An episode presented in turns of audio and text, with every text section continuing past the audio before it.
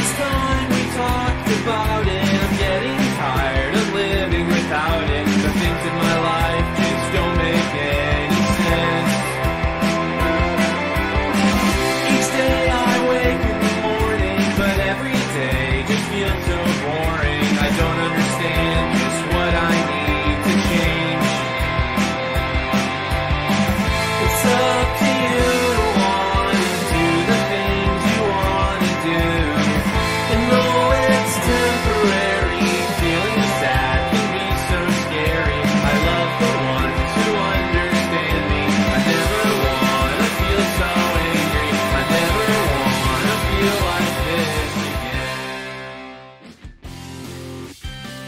Welcome to the 603 Stories Podcast, a monthly mental health podcast made by young adults for young adults, where we share stories, make connections, and find hope.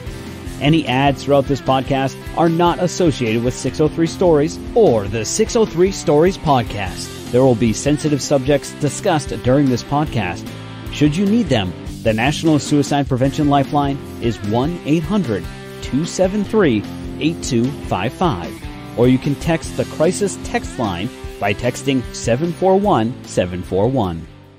Hello, my name is Heather Morris, And I'm Jace Troie.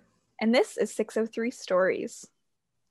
Before we begin, we would like to just remind everyone that Heather and I are not mental health professionals. We are just two young adults who are passionate about mental wellness. All right, and on this episode, we're going to be diving in to LGBT LGBTQ um, topics for Pride Month, and we have um, our friend Jules Good here with us. Hello. So, Jules, let's start off by asking you a little bit about who you are and what you do, especially regarding the LGBT community and organizing. Yeah, so hello, I'm Jules Good. I use they, them pronouns. Um, I identify as a queer and non binary person. Um, most of my, uh, I guess, reputation in organizing is actually in the disability justice world. Um, so I am a deaf and multiply disabled person, um, but there is a lot of crossover between the disability world and the LGBTQ plus world.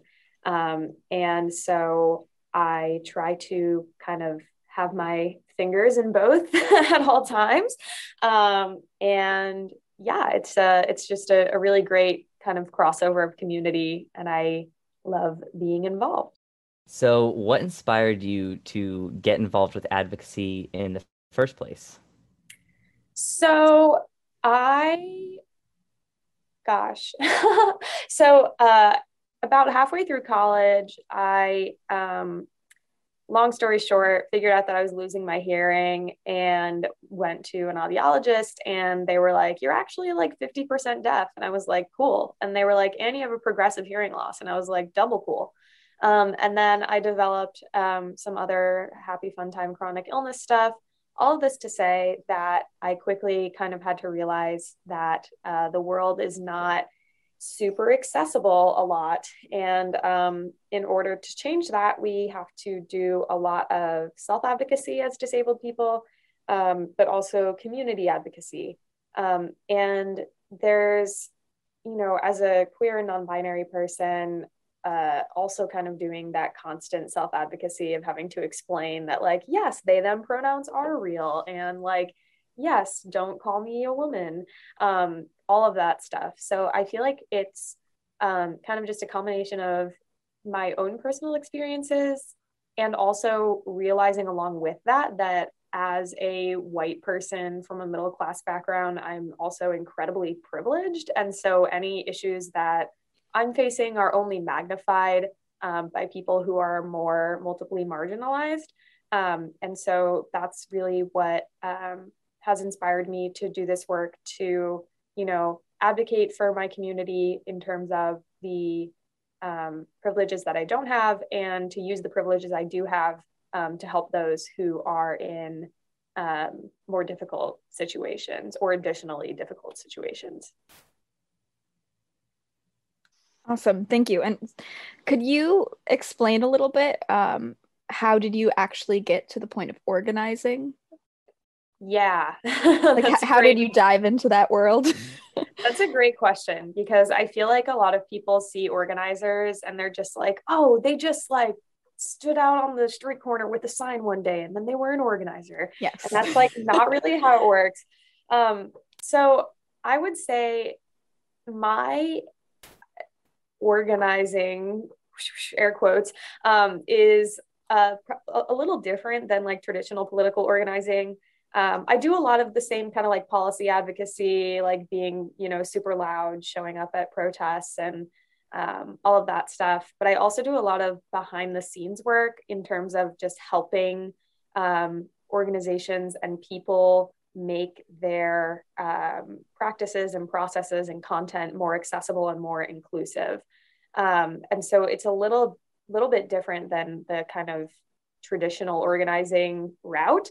Um, but the way that I got here was actually I was always really curious about accessibility um, and just knew that there was a real wealth of knowledge out there in the world um, from people's own lived experiences and expertise about what makes various situations accessible to various people. So I started kind of just like collecting that information in a spreadsheet and waited for an opportunity to use it. And then that opportunity came um, last summer when um, we were starting to have a lot of BLM protests and rallies in the area. And I was noticing that a lot of them were not accessible. Mhm. Um, and I was like, wow, that's a bummer because there's a lot of disabled people who really are passionate about this and want to get involved. Um, and so I started kind of using that information to throw together some trainings and um, started training the, I think the first folks I trained were New Hampshire Youth Movement, who I like owe so much to in terms of just like sharing knowledge and expertise with me. Um, and then started training the BLM chapters themselves. Um, and then through word of mouth, they liked what I was doing. And so I got connected to the ACLU of New Hampshire, and it's kind of just taken off from there. Um, so it kind of just started with this one idea of being like, we need to have accessibility in, in our social justice spaces. Um, and then it's just kind of continued going from there. Now, is this something you do professionally or is it more of a passion project or what, So- what does that look like? Yeah, so I have a business um, called Neighborhood Access. We are an LLC, um, and we recently, not to get too technical, but we recently um, got fiscal sponsorship, which basically means that we have a, a portion of our operations that act like a 501c3 nonprofit. Um, so we're kind of a fun little hybrid. Um, so on the business side, we do um, consulting. So we work at like an hourly rate sliding scale with organizations um, to help them make their processes and practices more accessible. And then on the nonprofit side, we do a lot of um, advocacy, policy work. I have my master's in public policy. Um, so I'm a huge nerd about that stuff. Um, and so always kind of working on um, that, the kind of advocacy side, um, being a huge pain in the side to the House of Representatives throughout this legislative session, um, and generally just being all up in everybody's inbox, telling them what they need to do um, in order to better serve the disabled and queer communities in our state. So, could we ask you a little bit about the policies that you've been working on recently? Yeah. Oh, So, which House bills have you been involved with? no worries. I'm so sorry. I was like, yes. Um, so the that's hilarious. I'm so sorry. Um, so the main bill that I worked on um, was actually uh, HB 216, which was um, related to remote access. Um, and so essentially, what has happened is there was a temporary order to allow remote access to House and other like kind of state level uh, committee meetings and such. And that was really great because it allowed people to testify from home on Zoom, which is not only great for folks who you know live far away and and maybe don't have the capacity to just like take off from work and drive to Concord whenever they want, or people who live way up north and it's snowing through the majority of the the session. It's not safe to drive here, um, and it's also really helpful for, for folks with disabilities. A lot of us don't drive. Um, a lot of people have have difficult situations related to transportation. Um, Mhm. For myself, I have found remote access to be way more accessible um, because I can coordinate my own uh, either transcription um, for captioning or uh, dial in an interpreter to the sessions. Whereas going in person and trying to coordinate that requires me to talk to like three different people who may or may not actually accommodate my request. Um, and so it's it's been a really great option for folks, but unfortunately, um, it was only a temporary thing because of COVID. And so this bill, HB 216, was meant to um, extend remote access indefinitely going forward so that it was always an option. Um, and unfortunately, it did not pass. And now we're in a situation where there's a bunch of, um, there's a, a pretty interesting legal battle going on with some disabled reps actually um, who wanted, who needed remote access to the House sessions because it's unsafe for them to be in a room with 400 other people, 200 of them who may or may not believe that COVID exists. Um, and it, um, you know, it is, it's just been really interesting to watch it all unfold. Um, so that's one kind of thing on more of the disability side. And then um, HB 544, um, the divisive concepts bill, which we know has been kind of incorporated into the budget, unfortunately, which presents a whole other layer of complication, um, have been trying to do some work around that. Um, interestingly, when the bill was originally introduced, it was, um, you know, only pertaining to what they call divisive concepts around um, race and sex and gender. Um, and so now that it's been incorporated into the budget, it's actually specifically mentioned um, that we're not supposed to talk about any forms of discrimination. So that includes ableism, um, you know, that includes all of the other isms. Um, so it's actually gotten worse as time has gone on and it's been incorporated into the budget. Um, and so I have um, worked a lot with New Hampshire Youth Movement and um, just kind of all of the other progressive orgs in the state trying to support any actions that they were doing.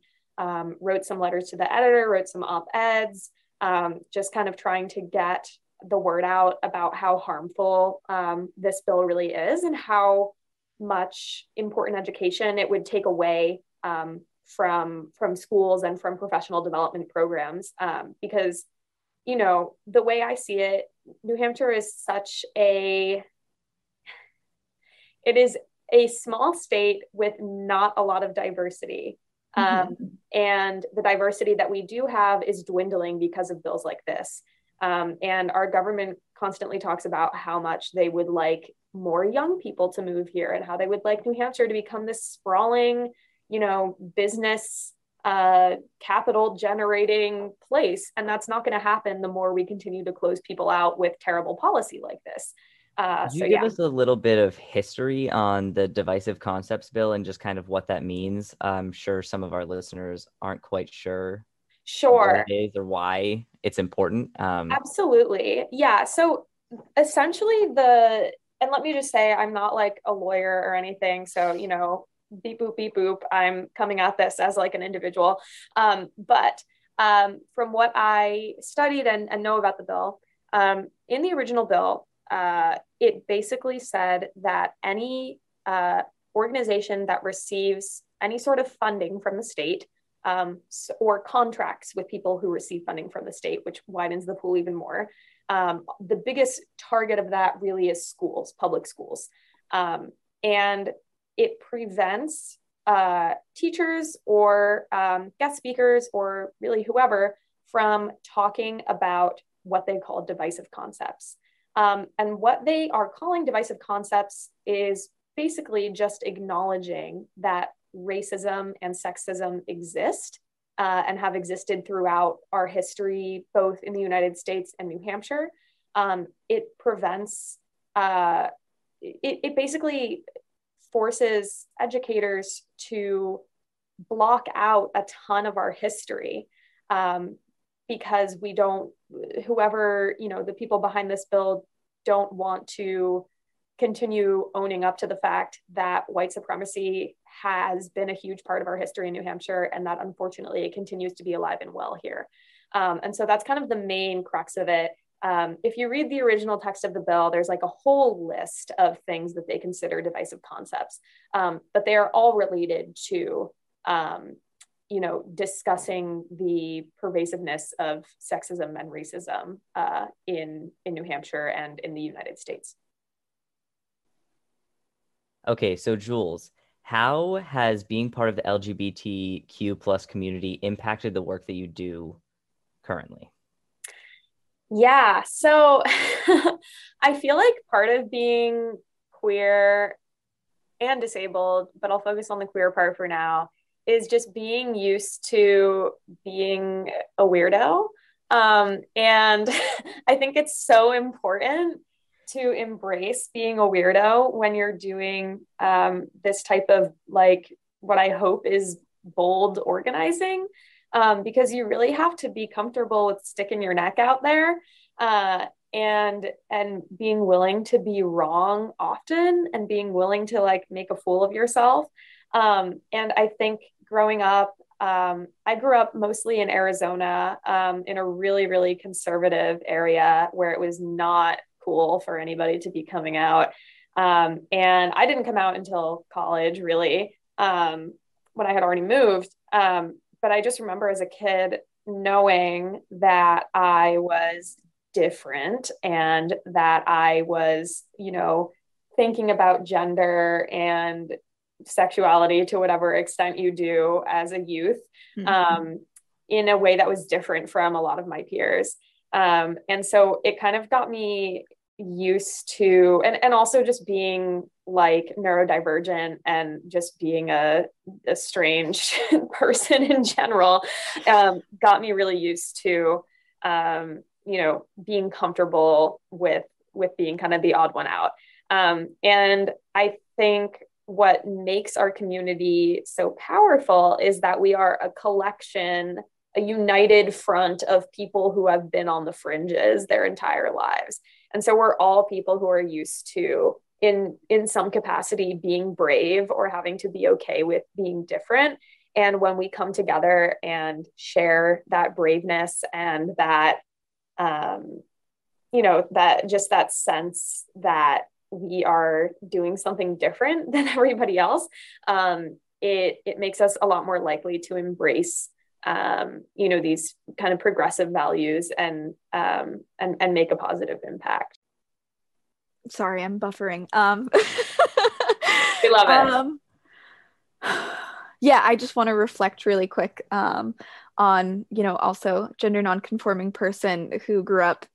I mean, I grew up in New Hampshire, but in a more conservative family for sure, and I think like you you definitely do have to kind of get used to being uncomfortable or feeling like shifted to the side a bit and then you know as you're kind of coming out coming to terms with your identity coming to understand yourself more because you know for me the the biggest issue was like lack of language not that mm-hmm. like i didn't know that something was um not what it was but um that i just really lacked the vocabulary to be like Yep, that's it. Same. Um, yeah. And like also chronically ill. Um, you know, I've struggled with m- many, many variations of um, physical and mental illnesses. Um, so like constantly explaining yourself. Mm-hmm. like yeah no i can't do that. Yeah no that that's not gonna happen. No i can't eat that you know like and and having to do the like well why? Um right. you know, or like what is that? Or what what are you? Or who are you? Or like yeah. just like the tie-in of constantly constantly constantly having to explain your existence to others, whether it is about identity or illnesses or accommodations that are necessary. Um, like either you kind of end up be like being quiet and sitting on the sidelines or um, having to be your own advocate all the time. Yeah, you learn to be basically a professional disabled person or a professional yeah. queer person. Yeah. And I think that's like also something that's been integral to to my work um yeah like you doing that explaining over and over again as much as it's a huge pain um, it does make you really good at like getting your Yes. pitch solid and so you can apply Yes. that to, to other things as well I, no, I, I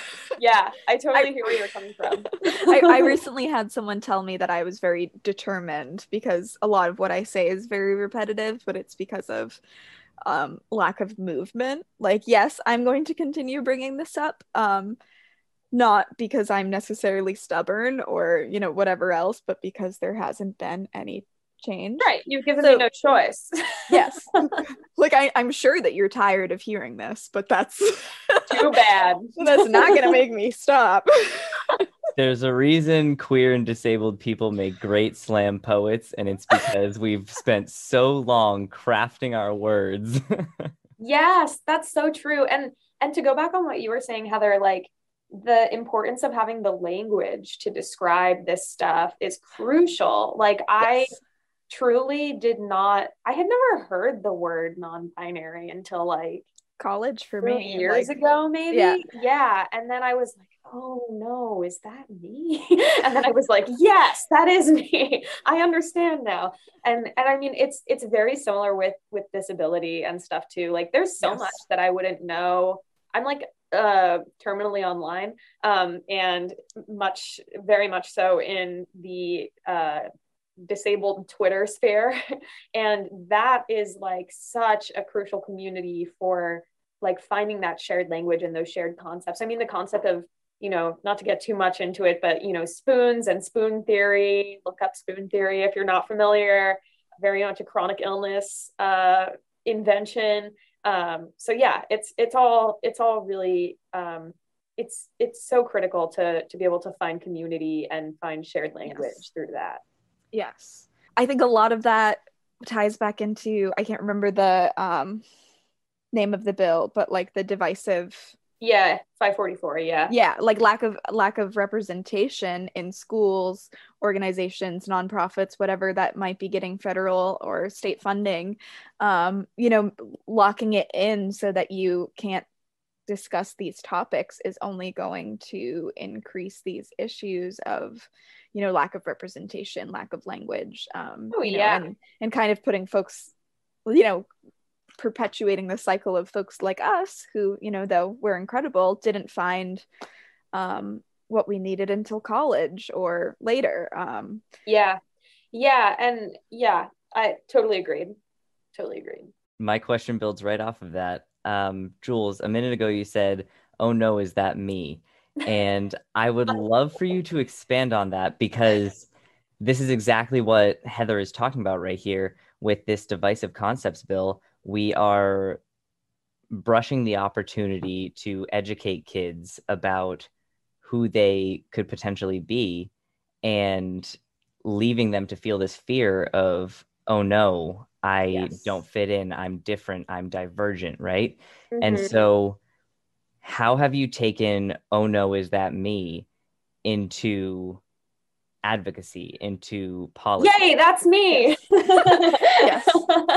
the celebration that's a great question. Um, so, oh my gosh, yeah, so much of it is just like reversing the conditioning of growing up in such a conservative place.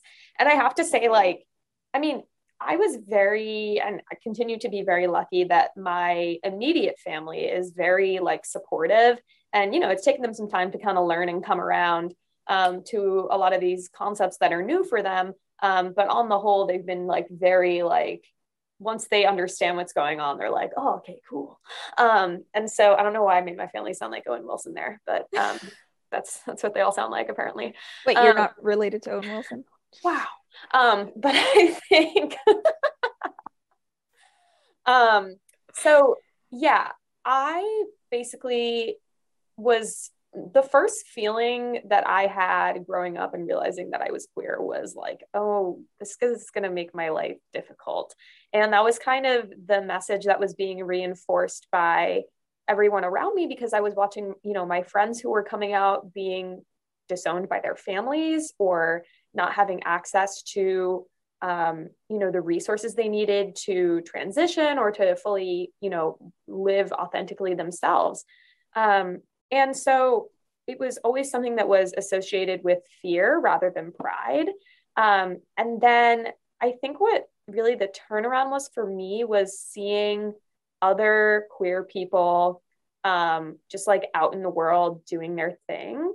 Um, and it comes back to that representation piece. Like if i hadn't seen like queer leaders um, and and been reading these like stories by queer people and taking in all of this beautiful art um, you know made by our community i would not have known at all that this is like actually like you know it's it's not a bad thing it's not a good thing it's like a neutral thing it's just like a part of who you are and you can be proud of that Mm-hmm. Um, and you know, one thing in particular that I'll shout out for all you questioning teens out there, there's a great album by Joanna Sternberg, who is a non-binary artist.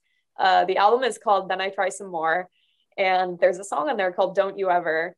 Uh, and you know, this is going to sound just like like super literal, but literally the uh, the the stanza of that song that made me like realize that I was non-binary. It just says never felt that I was a lady, never felt like a man. You're not the first to say I'm crazy. How could you understand? And I was like, oh, that's me.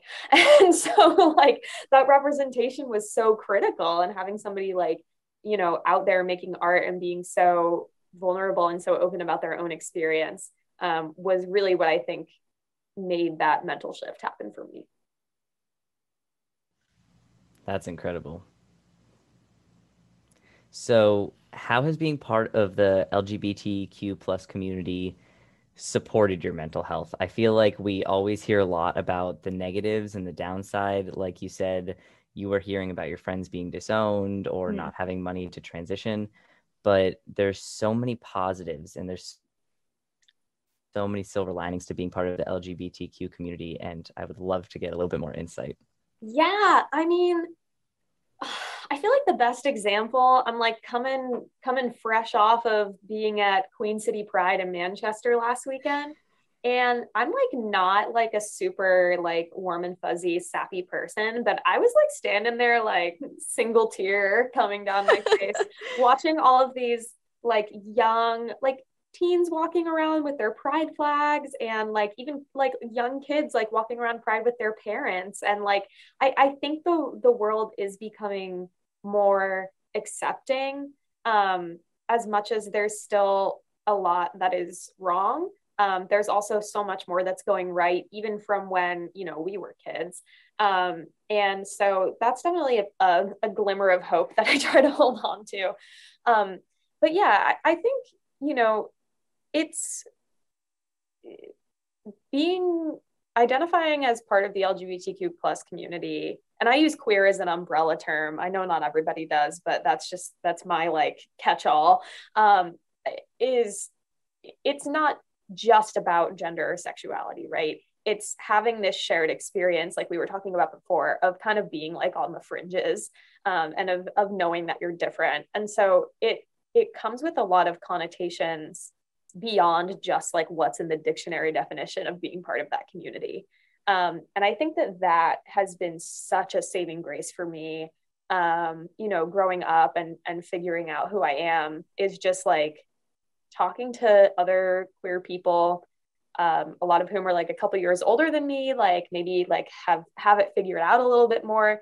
Um, that mentorship has been such an important aspect for me. I mean, honestly, I have to say, um, you know, the other person that you'll be chatting with on on this two-parter series or whatever, however you're organizing it, Linds, has been a huge role model to me um, and really helped me be able to, um, you know, kind of be open about my identity in the world of New Hampshire politics. And same with Palana Belken, who's another incredible trans activist. Like the two of them really just showed me that, like, I can like be authentically who I am and do this work and like be um you know it, it doesn't diminish or like I don't know tarnish anything that I'm doing um and and people will still take me seriously. I just have to be like authentically myself. Um and so like the two of them are just like the best. Shout out to Palana and Linds. Um, so yeah, I, I think that's that's a really beautiful thing. And and as we kind of see more um, generations of, and even like people with just like a couple, you know, years of an age gap between them, um, being a longer timeline of people who are openly queer. Um, I'm hoping that we'll see kind of that mentorship and that intergenerational support continue um, because I feel like, you know, the older folks have so much to learn um, from, you know, the younger folks um, who are coming up with this new vocabulary and figuring all of this new stuff out and, and doing all this really amazing intersectional work um, kind of across social justice movements. And of course, the young folks have a lot to learn from the older folks about the history of our movement and um, you know, kind of how we've organized over time um, and how to, uh, you know, safely and positively and authentically be yourself out in the world. Um, and so I think it's just a, I like, I think the best, one of the best things that's happened to me as I've grown up is I've stopped associating like the phrase LGBTQ plus with this like scary, like unknown thing and started associating it with like, these are my people, this is my community. It makes me so happy and so proud. I love to hear that. Um, and I relate to so much of it. Um, and especially, I work with a lot, a lot of young folks who um, don't really feel like they're being heard a lot of the times or like their opinions are valued. And I just, I just want to say, I really appreciate um, you know you mentioning that like yes we have a lot to learn from younger folks. Like there's there's so many ways that we can intertwine the generations and continue to grow together. Um you know it's not just a one-sided like mentorship. Um sorry i just want to say i appreciate that. Yeah thank you. Yeah it's it's so true and and it's that intergenerational learning is is so important. So to wrap things up, could you just tell us one thing that has been like the biggest takeaway from your community organizing? Like, if you could share one thing with the young folks in New Hampshire, what would you want them to know? Um, have a spreadsheet of your representatives' email addresses saved to your yes. computer at all times. That's one. Um, no, I think, you know, the most important thing that I can impart, and, you know, I'm still like, I am by no means like a seasoned organizer. I'm still very much learning. I'm learning every day. I'm learning from people who are younger than me every day. Um, and so the i guess the most important thing i can say is just like always be open to learning. You're never going to know everything because the world around us is constantly changing. Um, people's needs are changing. The movements are changing. Um, what we are you know demanding from our government and from the people who represent us is changing. Um, and and all of that is to say that you know you're you're never going to have all of the answers. And so the two most like critical parts of being a good organizer, I think, are one, knowing where to find information, not necessarily knowing all of the information, but knowing how to do like a good Google search and, and kind of like getting those research skills, which just takes time and, um, and practice to develop that. And the other thing is just, um, you know, always being willing to say, oh, yeah, you know what? I'm wrong.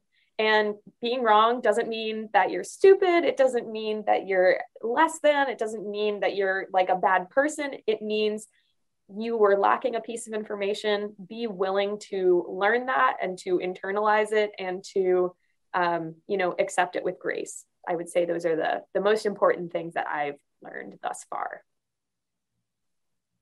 Well, thank you, Jules, for joining us today. It was absolutely wonderful to talk to you, and you gave us a lot of really great insight. Um, thank you for being so involved in the community, and I hope that we get to see you around in the future. Yes, thank you so much for having me. This is so much fun. I'm such a fan of this podcast, and I can't wait to listen to all of the other wonderful people that you have on. awesome. Thank you. Thanks for listening to the 603 Stories Podcast, a monthly podcast made by young adults for young adults. You can check out 603 Stories on Facebook or Instagram or at our website, 603stories.org. Just a reminder the National Suicide Prevention Lifeline can be reached at 800 273 8255. That's 800 273 TALK. And the crisis text line can be reached by texting to 741 741. Remember, you can make connections, get help, and find hope through 603 Stories.